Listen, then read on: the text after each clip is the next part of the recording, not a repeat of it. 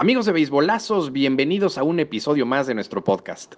En esta ocasión, Rodrigo y yo vamos a estar platicando sobre todo lo que ha ocurrido en esta temporada 2021 de las grandes ligas. Vamos a platicar sobre las grandes decepciones y sobre las grandes sorpresas. Así que acompáñenos.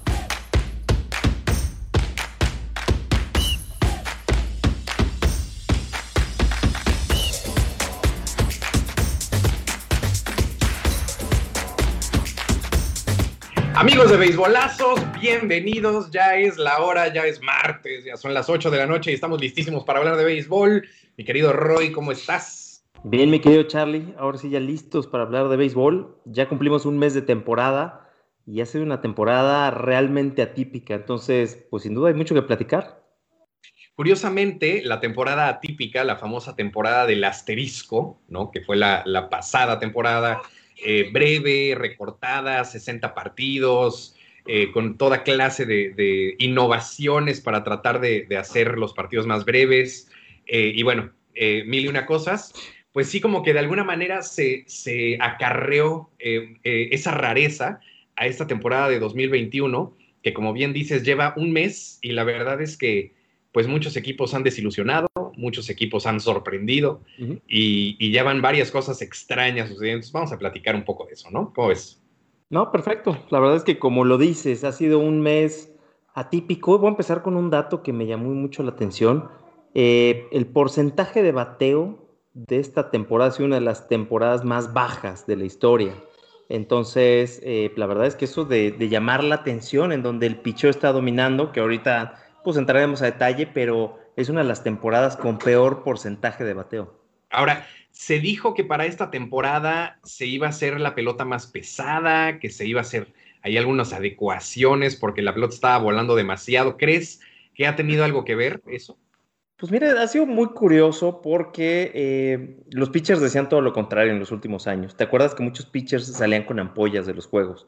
Porque las costuras estaban limadas. Por ejemplo, Rich Hill decía, es que me salen ampollas, no puedo agarrar la bola. Y la intención de grandes ligas es que hubiera más home runs. Entonces, pues sí, fueron temporadas de muchísimos home runs.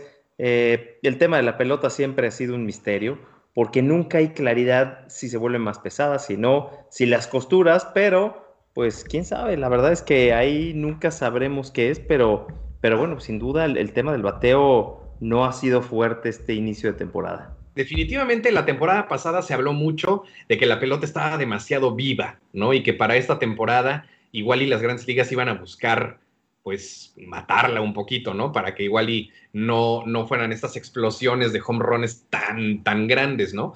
Eh, entonces, bueno, tal vez eso ha tenido que ver, pero también creo que ha tenido que ver un poco, no solamente el porcentaje de bateo, sino también es el porcentaje de, de ponches, de, bateadores que están tratando de perseguir el home run, entonces se ponchan más, eh, le tiran más a, pelotas malas.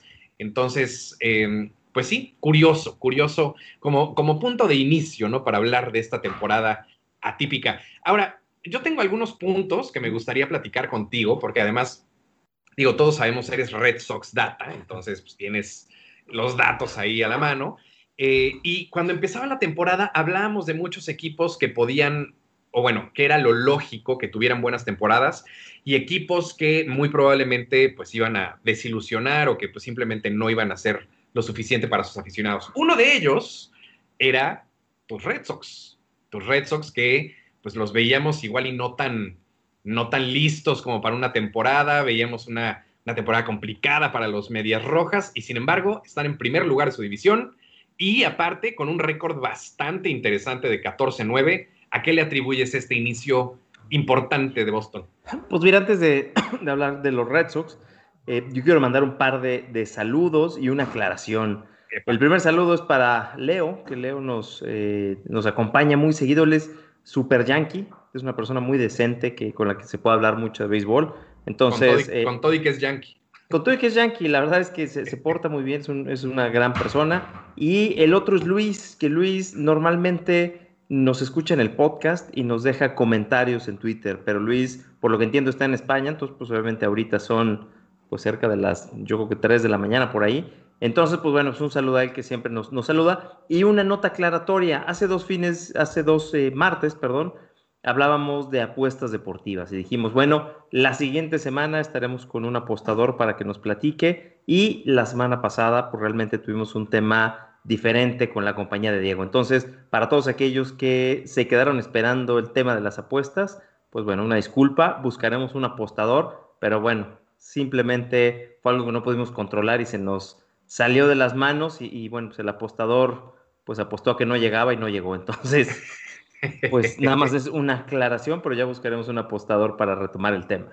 Por supuesto, y, sí, hay que, hay, que, hay que dejarlo ahí como un tema pendiente, porque sí definitivamente queremos tocarlo, pero bueno, será, será cuando, cuando jale, ¿no?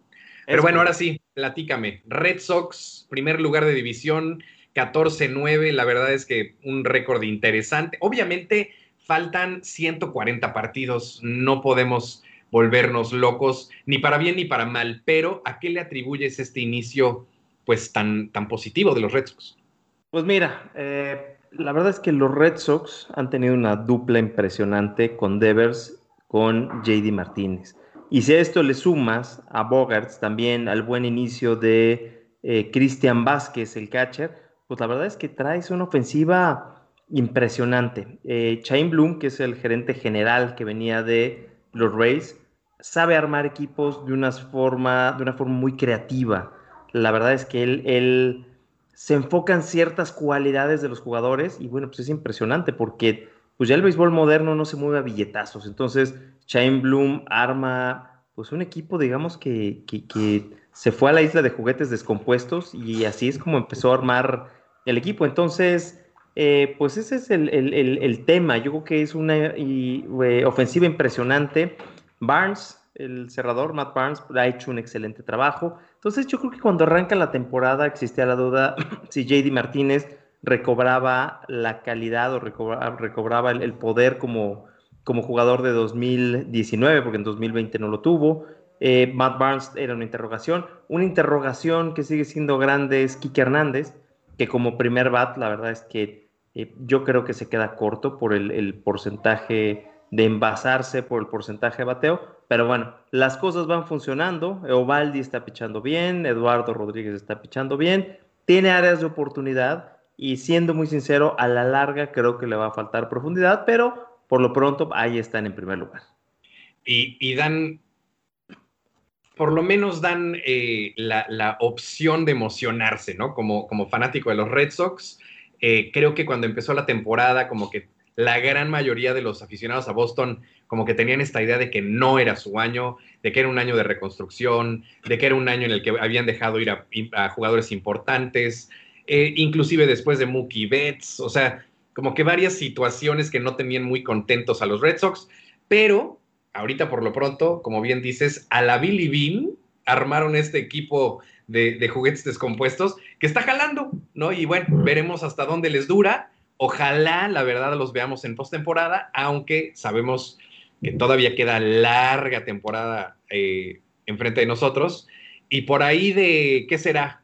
Julio, junio, julio, empezaremos a saber si esto es de verdad o si nada más fue, como, como diríamos, una llamarada de petate, ¿no? Correcto. Y mira, los Red Sox arrancan 0-3, perdiendo una serie contra los Orioles y en casa. Entonces, bueno, pues ahí obviamente... Se veía muy mal la cosa ahí. Se veía muy mal. De ahí se siguieron con 10 ganados, si no me equivoco, en fila. Entonces, bueno, pues han sabido equilibrarse, salir adelante. Cora es un gran manager que logra motivar a los jugadores, que tiene mucho apoyo al jugador latino. Entonces, bueno, pues Cora sin duda hace la diferencia dentro, dentro del equipo y, pues sí, faltan muchos juegos, vamos a ver qué sigue más adelante. Ahora, interesante porque Boston empieza 14-9, como decíamos, poquito arriba de 600 de promedio, la verdad, un, gran inicio. Y al mismo tiempo, los Rays empiezan abajo de 500 con 11-12. Los Blue Jays empiezan abajo de 500 con 10-11. Baltimore, que empezó muy bien, también se desplomó y está en 10-12. Y tenemos que hablar de la desilusión más grande de esta, de esta división, que son los Yankees con 9-13. O sea, realmente pues sí, no, no ha estado a la altura el equipo de Yankees de lo que esperábamos al principio de la temporada. Lo que sabíamos que iba a pasar, que eran las lesiones, pues inmediatamente empezaron a, darse. ¿Cómo, ves a los Yankees? ¿Crees que esto puede ser un problema a futuro o es nada más un mal inicio? No, todas las veces que hemos platicado y que damos pronósticos, yo nunca he visto a los Yankees en primer lugar, siempre lo he dicho. La verdad es que les falta mucha profundidad en el picheo. Fuera de, Garrett Cole, que es una cosa tremenda, pues traes ahí pues, algunos experimentos y algunas intenciones de revivir jugadores como Corey Kluber, que pues Corey Kluber trae una era arriba de 5. La verdad es que está lejos de ser lo que fue. Le pagan 10 millones de dólares, lo cual es, es un dineral. Eh, obviamente sabíamos del tema de Stanton, se poncha demasiado, se lastima demasiado. Yo la verdad es que desde el principio lo decía, no lo veo como un equipo equilibrado. Pero más allá de eso, se ve una desatención brutal. El juego, eh, un juego hace como una semana más o menos contra los indios, arrancan la primera entrada con tres errores, si no me equivoco, errores de atención. Entonces, eh, ahorita que dices esto es pasajeros a corto plazo, yo creo que es un tema que va más allá y tiene que ver con Brian Cashman, que es el gerente general. Hoy en día los equipos ya se arman con inteligencia, como es Chain Bloom, que a pesar de que, de que tiene una nómina impresionante en Boston, pues simplemente ha sabido jugar con, los jugadores y bueno, pues esa nómina, digamos que se la heredaron. Pero el tema de Brian Cashman con los Yankees, pues es un tema delicado porque él se sigue moviendo con base en billetazos. Garrett Cole, a la Yankee. Pitchers mejor pagar a la Yankee. Pero el problema es que ya, ya no estamos en, en, en esos años 90, 80, en donde pues con billetazos te ibas a los mejores. Ahorita pues hay muchos jugadores escondidos que tienes que ver más allá de lo que te dan los números, los scouts. Digamos que un análisis muy a la, a la Billy Bean, mucho más inteligente. Brian Cashman, yo creo que eh, le guardan un, un, poco de, un poco de, perdón, de culto por las series mundiales de finales de los 90, porque pues lleva ya demasiado con el equipo, lleva ya muchos años sin resultados. La década pasada, cero series mundiales, que la verdad para ser Yankees pues, es inaceptable. Entonces, pues tiene que ver yo creo que con Cashman. No le puedes atribuir esto a Boone, no se lo puedes atribuir eh, a la inversión del equipo, pues una nómina carísima. Yo creo que es un mal armado de equipo porque lo, lo ves y tienes jugadores como George, que se lastima mucho, como Stanton se lastima mucho, les hace falta profundidad en, eh, la rotación abridora. Claro, tienes un Chapman que es eh, uno de los mejores cerradores, pero, pero siento que le falta equilibrio. Y bueno, obviamente, eh, pues tienen la presión encima simplemente por ser los Yankees y el tener este inicio de temporada los trae azotados porque pues, realmente se han llevado pues series completas perdidas contra los Rays que los traen de encargo, han perdido contra Baltimore. La verdad es que pues creo que eso te podría decir que es para mí la situación de los Yankees. Y honestamente, y aunque mejoren, yo los veo lejos de ser campeones de la Liga Americana y obviamente pues no de la Serie Mundial. Totalmente. Eh, ahorita estaba checando cómo va el juego y justamente los Yankees le están ganando 5-1 a Baltimore. Acaba de conectar con Ron Stanton, acaba de conectar con Ron eh, Aaron Judge. Eh, entonces, digo, definitivamente ahí están, no, no decimos que no, pero eh, digamos que para lo que le representan o le deberían de representar a los Yankees, pues no es con la constancia que, debería ser, ¿no? O sea, son jugadores que igual y te conectan home runs, igual y te conectan bombazos, pero no, no te cargan a un equipo al hombro, ¿no? O sea, no, no son, por ejemplo, lo que está haciendo JD Martínez, que sí está realmente, eh, pues, haciendo que camine el, motorcito, ¿no? O sea, que avance. Totalmente, y, lo acabas de decir ahorita. Eh, Stanton no es líder, George no es líder, Gleyber Torres no es líder, eh, Ursela, o sea, ninguno es líder. O sea, no, no hay alguno que destaque y digas, esto se lo está echando al hombro. No tienes un jitter, ¿no? Exacto. bueno, me fui muy, muy extremista, obviamente, encontrar un jitter es uno. Pero un capitán. Un, capitán, un líder, alguien, alguien que lo veas que, que motiva al equipo, alguien que veas que, que le entra ese, que, que le da coraje perder y que motiva a los jugadores. La verdad es que se ven desanimados todos y no se ve alguien que quiere echarle ganas. Entonces, sí, sí se ven eh, pues con muchas carencias emocionales. Les falta un líder y la verdad es que, como le decía, no veo que realmente puedan ser campeones de la Liga Americana. Pero bueno, dirá el tiempo, pero honestamente no creo que este tampoco sea su año. Para bien y para mal, como lo decíamos, obviamente todavía no es momento de, ni, de emocionarse si, tu equipo va bien, ni de volverte loco si tu equipo va mal, ¿no? O sea, todavía falta mucho, pero creo que sí empiezan algunos equipos a mostrar eh, huecos grandes, ¿no? O sea, problemas grandes en tanto en sus rotaciones de picheo, en, su, en su line-up, o sea, empiezan a verse problemitas, algunos igual y que tienen más solución que otros, eh, pero bueno, veremos, veremos si el equipo de los Yankees puede darle la vuelta a esto, que no empezó nada bien, está en último lugar de su división, y bueno, para todos nuestros amigos Yankees, eh, dijo, ojalá y esto oh, mira, ojalá, ojalá y mejore la situación, porque siempre eh, están ahí como animadores, ¿no? O sea, sí es importante que estén, pero sí llama la atención verlos ahí en el fondo, la neta, ¿no? O sea, dijo, la verdad, eh, sí llama la atención y veremos, veremos si lo logran. En la central también hay unas cosas muy extrañas sucediendo y primero vámonos con la sorpresa. Están los Royals, ni más ni menos. el, equipo que, el equipo que todos al principio de la temporada poníamos como el equipo en reestructura y el equipo chiquito que se estaba rearmando. Y ahí están. Ahora, te voy a decir una cosa. Está, engañoso, te voy a decir por qué. Eh, digo, sin duda que estén ahí los Royals es de llamarse la atención. porque no solamente. 14-8. Y no solamente. 14-7 no solamente eh, los Royals están en primer lugar de la división central, sino que hoy amanecieron con el mejor récord de toda la, MLB. Entonces, es de llamarse la atención, pero te voy a decir algo, ya si te vas un poquito más a detalle, pues te encuentras que tampoco son tan dominantes como, como, como pensarías al decir que son el mejor récord, porque tienen 34, 94 carreras anotadas, 90 en contra, lo cual pues te dice que tienen un margen muy chico, seguido por los White Sox en la división que tienen 21 carreras de diferencia. Las carreras de diferencia obviamente pues dicen, sí, son, son importantes y obviamente mientras más grande es el gap te está diciendo que tu equipo está destacando al bat, está destacando con el guante, eh, como con los pitchers. Entonces es un poco engañoso, pero bueno, sin duda hablar de Kansas pues es extraño a esta altura de la temporada verlos en primer lugar. Pero además creo que lo, que más te dice esa, esa estadística de carreras anotadas contra carreras recibidas, o sea, esa, variable, creo que es que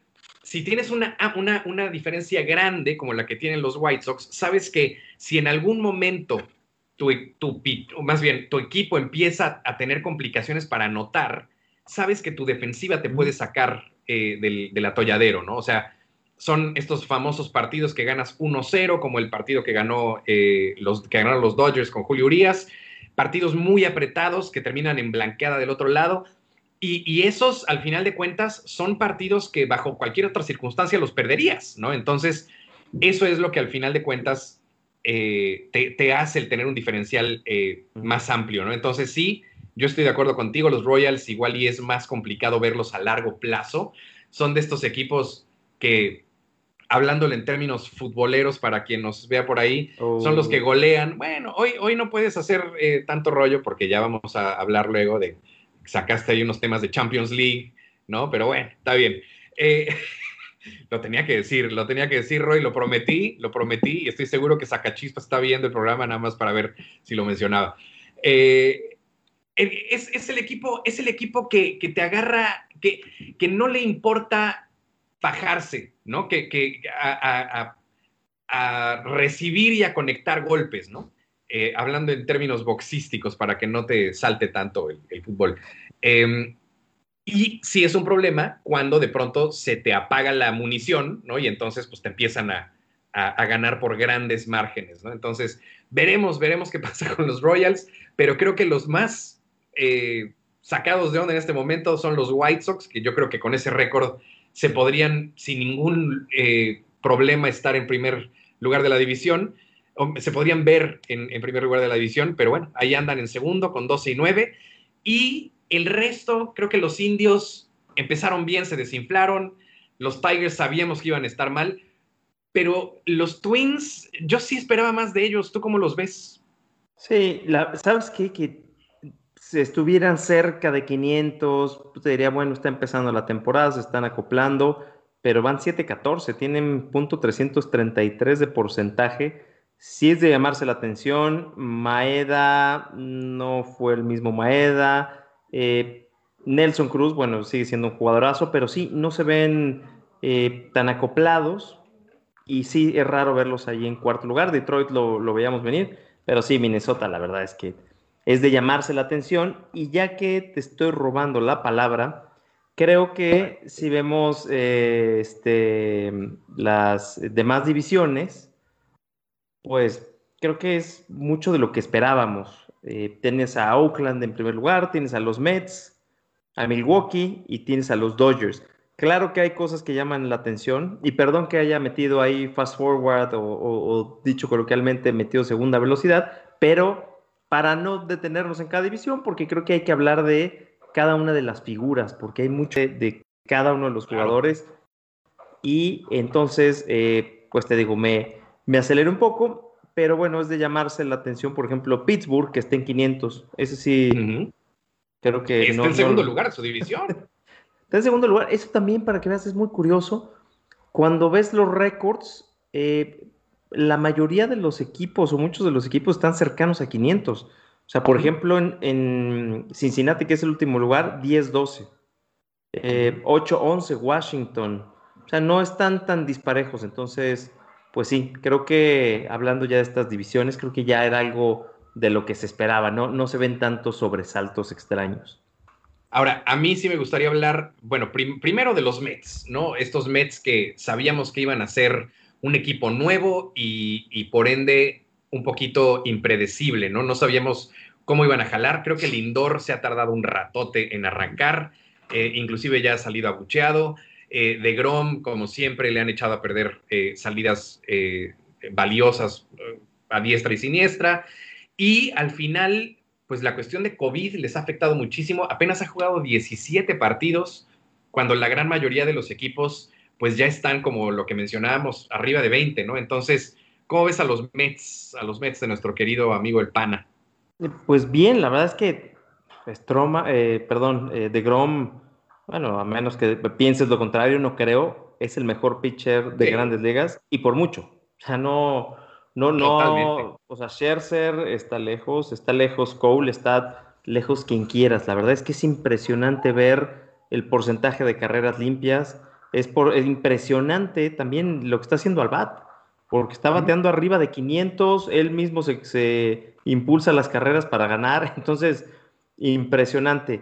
Los Mets, eh, bien, tienes ahí a Stroman, que también ha hecho una buena chamba, va, a regresar Sindergaard en algún momento, te digo, tienes a, a DeGrom, se ve un buen equipo, digo, nada del otro mundo, seamos honestos, el récord que traen de 9-8, yo creo que pues va a ser algo parecido a, lo que cierren en, temporada, probablemente mejor, pero eh, pues yo creo que Atlanta cuando se prenda, yo creo que sí le va a dar la vuelta, y digo cuando se prenda porque el domingo se los bailaron feo en una doble cartelera que no podemos decir que fue un sin hit de carrera porque fueron siete entradas de Baumgartner, no conectaron hit, y en el otro juego conectaron uno, y entonces, o sea, tienes a Cuña, tienes a Alvis, tienes a Freeman, y te sueltan un hit de 14 entradas y cero carreras, uy, la verdad es que sí es, es de preocuparse, pero no va a ser así todo el tiempo.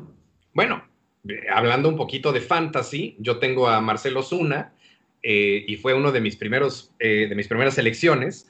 Y la neta es que, pues, no, no, ha, no ha salido realmente el negocio, ¿no? Hasta ahorita.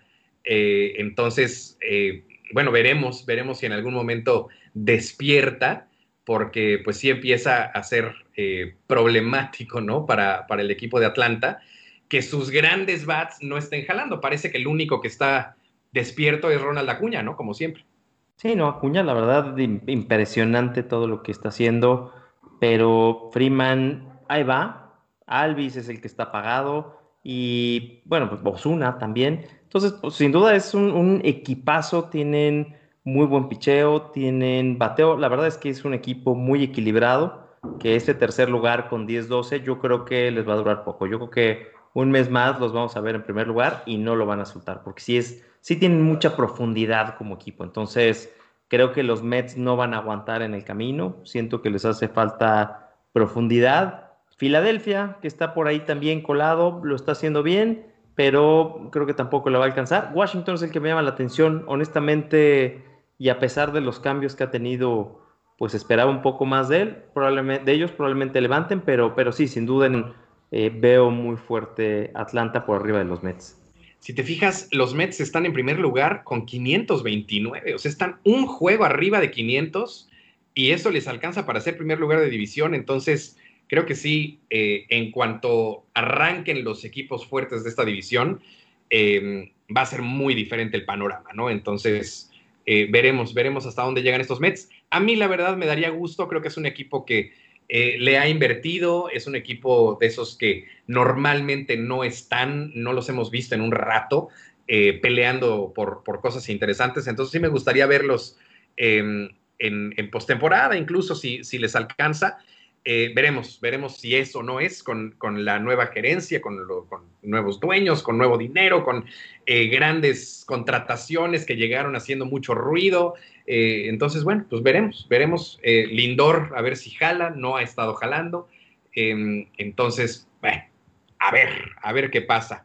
Em, los Dodgers, sabíamos que iban a ser los Dodgers, creo que no han eh, hecho nada distinto. A mí sí me gustaría platicar específicamente de Julito Urias. Eh, ha tenido un arranque de temporada importante, cinco aperturas, tres victorias, eh, dos juegos sin decisión, em, pero realmente se le ha visto dominante y, bien, ¿no? No sé, no sé qué piensas, ¿cómo lo has visto? Sí, totalmente. la verdad es que como cuarto abridor, la verdad es que los Dodgers tienen pichó para aventar para arriba pero no en el bullpen. Si te acuerdas, el juego del domingo de hace dos días, le ganaban a los padres 7-1 y acabaron perdiendo en extra innings. Entonces, la verdad es que, como es de costumbre, los Dodgers tienen un bullpen desastroso. Jansen ya no es el mismo. Entonces, ahorita que hablas de Julio Urias, yo honestamente, si fuera Roberts y teniendo esa profundidad en la rotación abridora con Bueller, con Kershaw, eh, con Bauer, con Dustin May. O sea, tiene, tiene para cubrirse en la rotación. Yo honestamente me la jugaba con Julio Urias como cerrador. No sé, no sé tú qué opinas. No sé, sí me gusta, definitivamente. a, mí me está gustando verlo como abridor porque obviamente, pues creo que le está dando un peso importante a, lo que hace, ¿no? O sea, le está dando la pelota para, para básicamente darte seis, siete entradas eh, de valor y, me gusta eso, ¿no? Para el desarrollo de Julio Urias. Obviamente, transformarlo en un cerrador y después de haber visto lo que hizo en la Serie Mundial, sería maravilloso, ¿no? Porque creo que cerradores mexicanos así de altísimo nivel, eh, pues igual y no, no, no, no son demasiados, ¿no? Entonces, ver a, a Julio Urias en esa posición tan importante y más como dices, tantos partidos que han perdido justamente porque ha fallado Jansen, porque ha fallado el bullpen. Entonces sería interesante verlo, pero no sé, como que me gusta verlo de abridor. no, no, claro, la verdad es que, digo, nos encanta verlo como, como abridor. Eh, obviamente, el peso que tiene un abridor, eh, que tiene una buena temporada, es mucha. Eh, pero la verdad Obviamente, es que te vuelves un Chapman, te vuelves eh, uno de estos cerradores, como en, su momento fue Papelbon, como en su momento, eh, bueno, obviamente Rivera, o sea, obviamente son, son cuates que, te ganan partidos, ¿no? O sea, eh, el, que viene a cerrar, a salvar un partido es fundamental, pero sí tiene un valor, creo, muy superior el, de, del abridor, ¿no? No, claro. la verdad es que yo creo que hasta el mismo jugador quiere ser abridor. Destaca más, eh, obviamente le aseguras que va a lanzar cinco entradas, cinco, perdón, eh, cada cinco días. Eh, obviamente va a lanzar más tiempo que un cerrador. El cerrador normalmente es de una entrada. Entonces, pues claro, él, quiere jugar más tiempo, quiere lucirse más, pero el, rol de cerrador es importantísimo. Y hoy en día, pues Jansen, yo creo que, bueno, desde el año pasado, que Urias, si te acuerdas, sacó el último out de la serie de campeonato, la serie mundial. Entonces, con esa profundidad de rotación abridora, yo sí me la jugaba con, con Julio Urias, honestamente. Oye, vamos a aprovechar porque pues tú y yo estamos aquí como, como merolicos. Entonces, para la gente que, que nos sigue en Facebook, que nos platique, que nos pregunte, que nos diga algo, lo que ¿A quién le van? ¿A quién le van? ¿Qué esperaban de esta este, temporada? ¿Qué, ¿Qué, no les ha dado? ¿Cómo, cómo va la cosa? Sí, tienes toda la razón. ¿Qué, opinan de la playera de Charlie? Lo que sea, lo que quieran platicamos. tienes toda la razón. Eh, mándenos preguntas, mándenos sus comentarios, mándenos eh, cualquier detalle que quieran mencionar. Eh, si, si, quieren preguntar acerca del, resbalón que tuvo Rodrigo al mencionar al Chelsea hace rato en el, en el, en el chat de sacachispas, bueno, se, va, se va a mencionar, se va a mencionar varias veces durante el programa, porque sí, la verdad es que creo que a todos se nos cayó el celular cuando vimos que el, que lo había mencionado había sido tú. Pero y más porque yo jamás te había escuchado hablar del Chelsea, ¿no? O sea, te había escuchado hablar de Toros Nesa, pero jamás del Chelsea, entonces sí fue... Pues en algún momento me gustó el fútbol inglés porque era menos aburrido que todo el demás fútbol donde nada más se dan patadas como de Kinder 2 y el fútbol inglés me llamó la atención porque es muy rápido. Entonces le, fui al Chelsea y hoy comenté que el Chelsea y el Real Madrid, algo que no suelo comentar en mis chats de béisbol, y bueno, hijo, se prendió el chat. se prendió. Sí, por supuesto, por supuesto. Pero bueno, dejemos eso a un lado. Ahorita lo retomamos, no te preocupes. Eh, pero dejémoslo a un lado por un segundo. Eh, bueno, ya, ya nos estarán eh, preguntando. Dice Mauricio, ¿acaso el señor Rodrigo habló de fútbol? Sí, Sí, Mau, ah, efectivamente, el ah, señor béisbol. Tampoco, habló, de, fútbol. Opinó en un chat y dijo, ¿a alguien le va al Real Madrid? Eso fue todo lo que dije. No, la cosa es, igual y si alguien más lo hubiera mencionado y tú hubieras comentado, hubiera sido raro.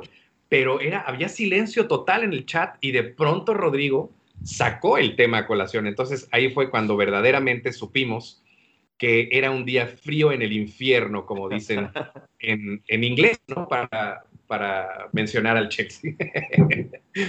Pero bueno, eh, de, este, de esta temporada, ¿quién más te ha llamado la atención específicamente? Ya hablamos de Julio Urias. ¿Quién más, quién más te ha llamado? Eh, sin duda el, pitcher de eh, Milwaukee, Barnes. No, estoy cambiando el nombre. Em, ¿Sí? Ah, no. Ayúdame, antes que le cambie el nombre. Ahorita te, te digo sí, se me fue. Creo que era eh, Barnes. Burke, Barnes. Eh, Burns. Sí. Burns. Mr. Burns. Como Mr. Burns, sí. Con una cantidad de ponches impresionante para abrir la temporada. Exactamente. Trevor Rogers, también de eh, Miami, impresionante. Ayer justo se enfrentaron los dos, ganó Trevor Rogers y la verdad es que ponches por doquier. Ellos dos me han llamado mucho la atención eh, me ha llamado la atención también Carlos Santana, que salió de los Indians y se fue al equipo de los Royals, porque va muy bien. Entonces, pues sin duda hay varias personalidades por ahí que, que han ido destacando, han ido cargando a sus equipos. Merrifield, bueno, no es una sorpresa también de, del equipo de los Royals, pero, pero pues bueno, creo que esos son los que me empiezan a llamar la atención. ¿A ti quién te llama la atención? líder robador, eh, Merrifield, ahorita que lo mencionas, ocho robos ya en la temporada. Eh, ese cuate, la verdad es que se me fue en el draft. Eh, es, uno de esos que, siempre quieres ahí. a mí, la verdad es que me, me, llama la atención el caso de, em, de Tatis Jr. Tatis Jr. empezó la temporada bastante flojita, sin, sin ser demasiado, em, pues no, no lo que esperábamos, ¿no? Yo creo que para mí fue el, primer pick de mi, de mi draft para, para, el fantasy. Y bueno, después de todo el rollo que se armó la temporada pasada, que realmente sí fue eh, de las estrellas, luego el, el, contrato y bueno, como que esperábamos fuegos artificiales desde el principio y no fue así. Luego se lesiona una lesión que pudo haber sido muy grave y resultó no ser tan seria afortunadamente. Eh, una lesión de hombro, que bueno, al final de cuentas eh, lo dejó fuera dos o tres semanas más o menos, y luego regresa y regresa, pero bueno, ¿de qué manera? Empezó a pegar home runs a lo bruto y bueno, le conectó cinco home runs a los Dodgers en tres partidos. A mí la verdad sí me llama la atención y bueno, veremos nuevamente si es un espejismo o si va en serio, pero a mí me ha llamado la atención, Tatis, ¿cómo lo ves? Ahora, te voy a decir una cosa. Eh, de Tatis esperaba. Porque pues tú lo dijiste, fue mi primera selección en el draft, que espero que se la hayan acabado los, los home porque esta semana nos enfrentamos tú y yo en el Fantasy. Yo necesito que pegue 10 esta, esta semana. No, yo necesito que no le pegue, pero eh, pues a fin de cuentas es uno de los mejores jugadores, ¿no? De obviamente de los mejor pagados, entonces pues no me sorprende tanto. Lo que sí me sorprende es su eh, defensiva, terrible con el guante, una cantidad de errores brutal, pero te digo, honestamente no me, no me llama la atención. El que sí me llama la atención es Jermín Mercedes, que es eh, este jugador de Chicago, que si te acuerdas arranca la temporada bateando hits de forma consecutiva. Hoy es líder en porcentaje de bateo con 423. Entonces, ese es, él sí me llama mucho la atención, porque pues sin duda no se esperaba nada de él. Por supuesto. Sí, y tiene razón, o sea, si, si nos vamos eh, en, ese sentido, ¿no? O sea, pensando en los que igual y no, no, de los que no esperábamos mucho, sí, definitivamente de Tati se esperaba muchísimo. A mí te digo, lo que me llamó la atención es que pareciera como si de alguna manera esta lesión pues lo hubiera despertado, ¿no? Porque no empezó bien la temporada para nada. Eh, y bueno, de repente como si le hubieran eh, acomodado la mira, ¿no? Y de repente empezar a, soltarse. Entonces, pero sí tienes razón, igual y no es algo que llame eh, poderosamente la atención. Sí me llama la atención que los Giants estén encima de los padres. La verdad, yo no esperaba nada de los Giants y no sé cómo lo ves, pero yo no entiendo qué hacen ahí. no, totalmente de acuerdo. La verdad es que Longoria está teniendo una, una buena temporada, está teniendo una buena temporada Posey.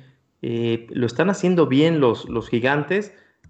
Están muy cerquita de los Dodgers, muy cerquita de eh, los padres, entonces no creo que les dure mucho. Jastremski, una muy mala temporada, arrancó muy mal a pesar de que el año pasado eh, tuvo muy buen año, que Jastremski es el sobrino del Jastremski de los Red Sox de los años 70, 80.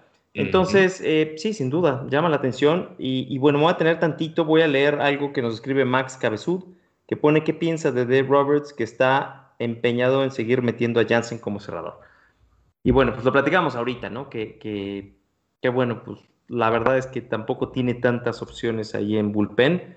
Entonces, pues lo que yo decía es que fuera Urias, pero bueno, pues no sé si una, una locura tenerlo todo el año como cerrador. Pero sí, sin Jansen creo que, con Jansen ahí creo que van a perder más juegos de los que creen. El problema con Jansen siento que es, eh, bueno, el problema de, Roberts y de Jansen, porque es, es eh, algo conjunto, siento que es eh, este asunto de, querer meter a un jugador por lo que hizo y no por lo que está haciendo, ¿no? O sea, es de estos cuates que se hizo de una extraordinaria fama, que fue un pitcher muy dominante, fue un cerrador muy dominante en años anteriores, y la verdad es que ya tiene un rato sin serlo, ¿no? Sin ser ese gran cerrador eh, de hace unas cuantas temporadas. Creo que la temporada pasada tampoco la terminó muy bien. De hecho, mismo Julio Urias termina entrando al quite en los partidos grandes eh, en, el playoff. Entonces, pues sí, sí llama la atención, la verdad, que lo sigan eh, utilizando, que sigan neceando Dave Roberts, aunque sabemos que Roberts, si algo es, es necio.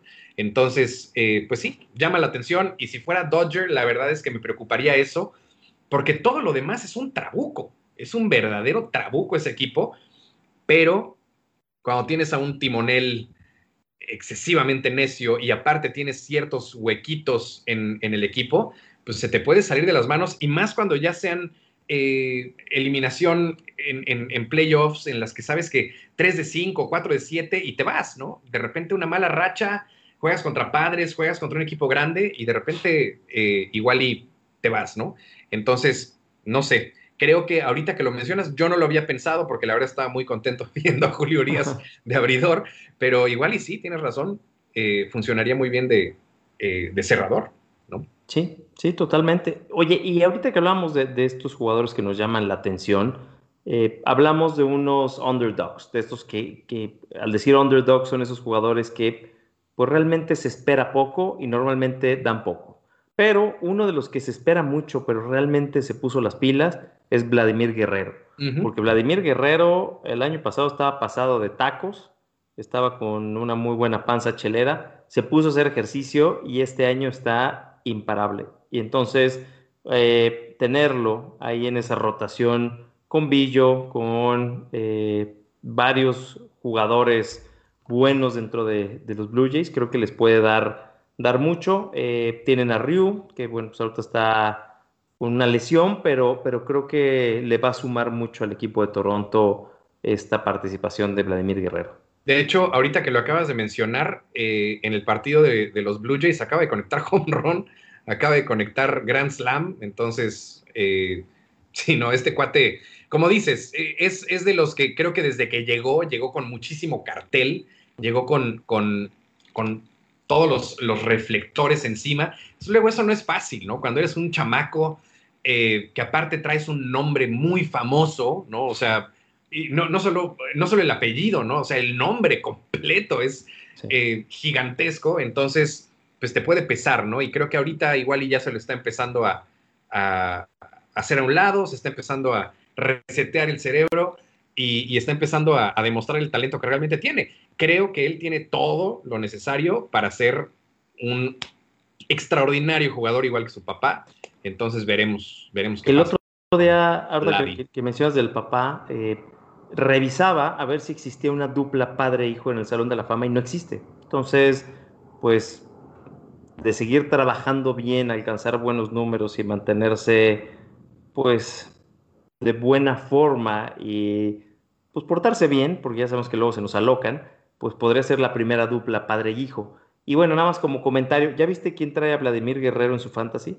No. Ok. Lo traes tú, seguro. Lo traigo yo. sí, pues sí. tenía que ser, tenía que ser. Nada más le echa uno flores a alguien y seguro lo traen los masacotes. Ni modo. así es, así es. Entonces, bueno, pues te digo, sería interesante ver si alcanza ahí una. Eh, alcanza el Salón de la Fama, sería la primera dupla padre-hijo. Entonces, creo que hay posibilidades. Veremos, veremos. Eh, es, de esas cosas eh, complicadas. no sé, es, es como cuando alguien compara a, jugadores, a un jugador joven, a un chavo que acaba de subir con un legendario, ¿no? O sea, digo, tienen que pasar 18 mil cosas en orden para que una carrera se convierta en una carrera de, Salón de la Fama, ¿no? Entonces, definitivamente entiendo a lo, que, a lo que te refieres. Es un cuate que tiene las capacidades, solamente hay que ver si lo perdonan las lesiones, si lo perdonan las bajas de juego, si no tiene problemas personales, si, o sea, si, si el camino se abre frente a él, ¿no? Porque luego, eh, cuando ves los jugadores que no están en el, en el Salón de la Fama eh, y ves las razones por las cuales no están ahí, eh, es, es, impresionante. A mí me sigue sorprendiendo, sinceramente, y sé que, o sea, hay, muchos comentarios expertos de por qué no está ahí, pero a mí me sigue sorprendiendo que Omar Vizquel, que es, en mi opinión, uno de los mejores shortstops de la historia, no esté y no vaya a estar, ¿no? O sea, no tiene ni la menor posibilidad de estar porque en la, en la mente de, los que votan, pues simplemente no tiene los números. Pero me parece un extraordinario eh, jugador que igual y a la ofensiva simplemente nunca tuvo la explosión como para amasar números suficientes. Pero bueno, eh, al final a lo que me refiero es un cuate del calibre de Omar Vizquel con una carrera del calibre de Omar Vizquel, no está en, el Salón de la Fama. Entonces, bueno, veremos. Veremos si él alcanza. perdimos tu, audio, mi querido Roy. No sé. No. Ya. Ahí estamos. Ya, te digo que te ganó el corazón en este caso, porque, eh, digo, sin desviarnos de nuestro tema del día, la verdad es que Vizquel con el guante es impresionante, impresionante es, brutal. Pero honestamente no le alcanzan los números con el no, Por eso, por eso, por eso. Trae, trae números muy por debajo. Eh, Pero a lo que voy es que es, es, una carrera extraordinaria, longeva, es, es, un jugador defensivo maravilloso y simplemente no le alcanzan los números, ¿no? Entonces, a eso voy, ¿no? O sea, un cuate que nunca se metió en problemas, que nunca tuvo rollos, o sea, digo, sí, al final ahí tuvo unos asuntillos que incluso salieron en, en una de sus biografías, pero al final era un cuate de estos eh, straight arrows, ¿no? Y, bueno, no le alcanzó, ¿no? A un cuate con ese talento no le alcanzó. Entonces, ojalá, es a lo que voy, ojalá y un cuate como Vladimir Guerrero Jr. tenga lo suficiente y la cabeza suficiente para, seguir los pasos del padre, ¿no? No, totalmente. Son demasiadas variables las cuales eh, influyen para entrar al Salón de la Fama y ahora multiplícalo por dos, padre e hijo. Sí, obviamente cuando digo esto es pensando en 15, 20 años más, que se retire, que pasen 5 años, si es primera selección del Salón de la Fama. O sea, es algo que de tener razón pasar mucho tiempo y es muy complicado saber qué va a pasar. Pero, pero bueno, veamos. Eh, es una, sería una linda historia para contarle a tus nietos, Charlie. Totalmente. ahora, vámonos a dos temas que no hemos tocado, que son importantísimos. Llevamos un mes de eh, temporada y estuvimos muy cerca de un juego perfecto y vimos el primer juego sin hit ni carrera de los padres. Y esto quitando obviamente el juego sin hit ni carrera de, de Baumgartner del domingo, porque al ser de siete entradas no se reconoce como juego sin hit ni carrera, a pesar de que la misma MLB es la que puso las reglas de que en un double header o en eh, un día donde se juegan dos juegos, se lleva de siete entradas. Entonces, platiquemos, platíquenos eh, de estos dos temas, de estos, de este casi juego perfecto y de el sin hit ni carrera de los padres. Mira, primero, bueno, yo, yo me, he hecho el partido de Carlos Rodón, me pareció un partidazo que además se lo picha a los indios de Cleveland. Eh, retira a 25 jugadores en fila, si mal no recuerdo. Fue en el segundo eh, de la tanda, de la novena tanda, eh, que termina golpeando al jugador de los indios en el pie. de hecho, hubo quien como que levantó ahí un par de cejas, ¿no? De, si igual y em, no debió de haber metido el pie o si igual y fue una forma no tan, no sé, grácil de, de, romper un juego perfecto, pero bueno, al final de cuentas fue, fue un error, eh, se le quedó la pelota en el piso y, bueno, golpea a, a este jugador de los indios pero al final termina eh, cerrando el sin hit ni carrera y, no deja de ser una proeza impresionante lo que hace eh, este señor, porque además venía de una lesión, eh, como que no era de estos pitchers que normalmente te hubieras imaginado que, iban a dar una exhibición de ese, de ese tamaño, y finalmente lo hace, ¿no? Entonces, interesante como siempre, bueno, y más cuando los juegos eh, perfectos se rompen en la novena, pues sí te rompen el corazón un poquito, pero, pero bueno, al final un no-no es una cosa impresionante, ¿no? Entonces, bien, bien por Carlos Rodón. No, totalmente de acuerdo. Ahora, los, los, digamos que, no quiero decir puristas, pero ya los muy antiguos, eh, los veteranos, digamos, estaban ofendidos porque el bateador de los indios no quitó el pie, pero seamos honestos, te están haciendo un juego perfecto, ¿por qué vas a quitar el pie? Al contrario, lo que quieres es meter un hit o que te pegue. O... Entonces, bueno, por ahí hubo varias críticas de, eh, jugadores del béisbol ya veteranos que decían, bueno, es que lo tuvo que haber quitado, en un juego perfecto. No, es, tan... Eh, pues no sé, ¿qué te puedo decir? La verdad es que no, no estoy de acuerdo. Es como eh, aquella regla no escrita que dice que romper un juego sin hit ni carrera o perfecto con un toque es una falta de respeto. Pues bueno, yo aquí creo que pues no hizo nada incorrecto, simplemente pues, se le quedó la bola ahí, no movió el pie y no intentó mover el pie y pues dejó que, Rodón este, pues, se fuera con un sin hit ni carrera. Pero, y mira, al pues, final, si, si tú propicias un, un, o sea, que te, que te golpee la pelota cuando, cuando meten los puños o cuando meten los codos al, camino de la, de la, pelota o cuando meten el hombro, ahí sí dices, no manches, ¿no? O sea, igual y igual y no es la manera, ¿no?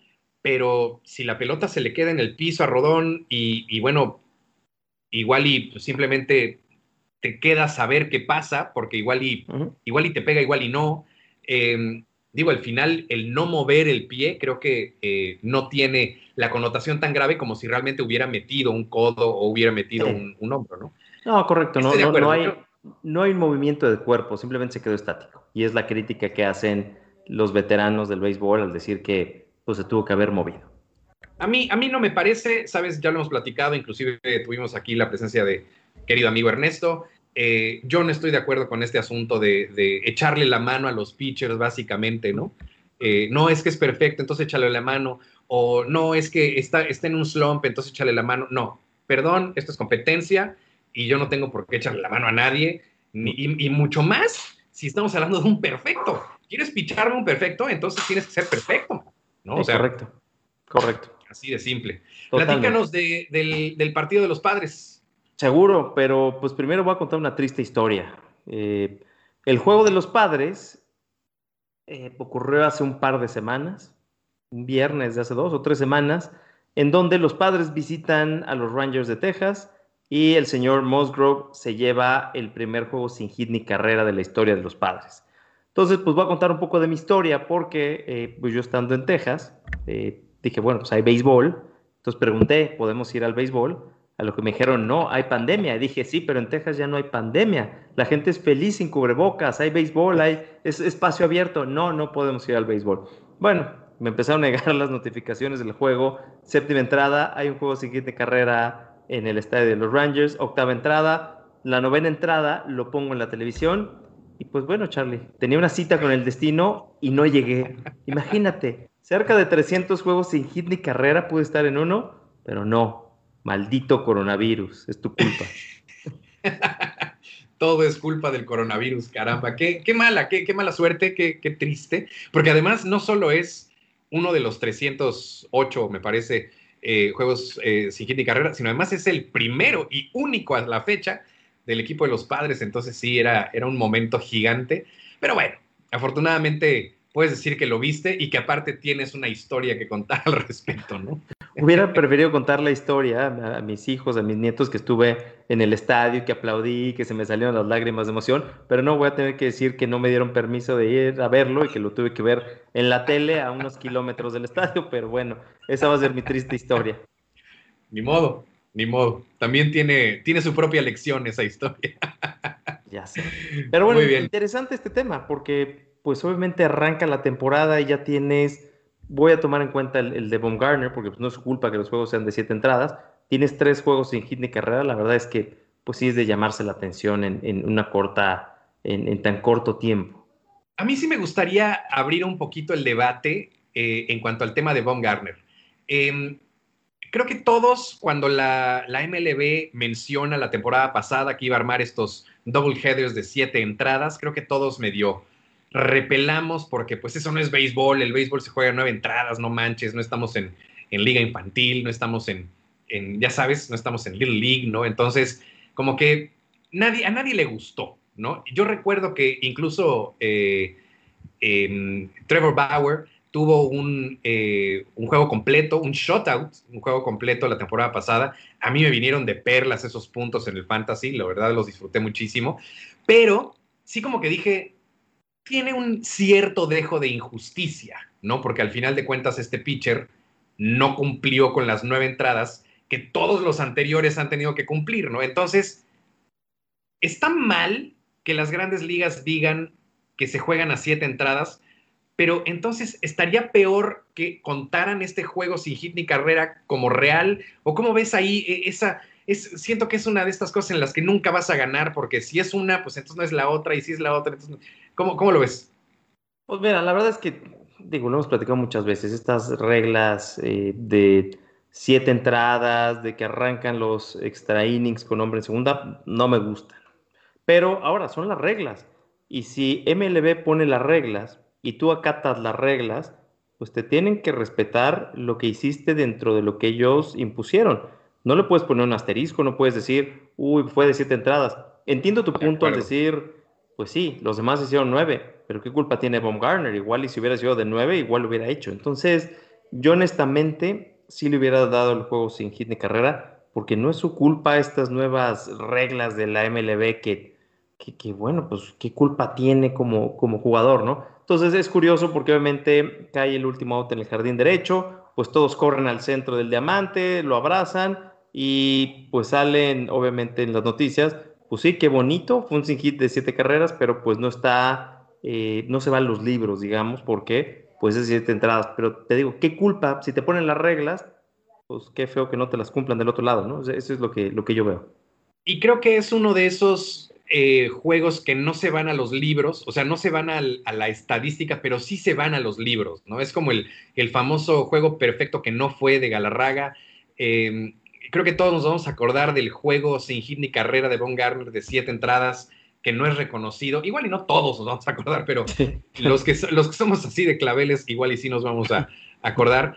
Em, porque, porque sí, es de estos momentos, eh, no sé, estas dicotomías que, que, arma la MLB cuando, cuando no se pone de acuerdo con sí misma, ¿no? O sea, es pongo una regla, pero entonces la sigo solamente cuando, cuando me gusta, cuando no me gusta, entonces no la sigo y la rompo. Y es cuando dices, bueno, yo estoy de acuerdo contigo, estoy jugando un poquito al abogado del diablo, eh, porque sí veo, ok, el lado de hay una cierta injusticia, pero al final de cuentas, a ver, a mí me tocó pichar un double header, era, era mi turno en la rotación y yo no tengo por qué no ser elegible a todo lo que todos los demás pitchers son elegibles, ¿no? Entonces, sí es injusto para él, de alguna manera tirar un juego en el que no se va a poder dar un perfecto, en el que no se va a poder dar un sin hit ni carrera. O sea, eh, y esto obviamente lo hace la MLB a toro pasado eh, y ni siquiera lo dice de entrada, ¿no? O sea, si se picha un juego perfecto en, uno de estos, no va a contar. No, lo dice después, ¿no? No, sí se dice, sí se dice y se conoce que, que todo lo que pasa en un juego de siete eh, no se contabiliza como un juego de 9 que, bueno, pues prácticamente es este caso, un juego perfecto, un juego sin hit.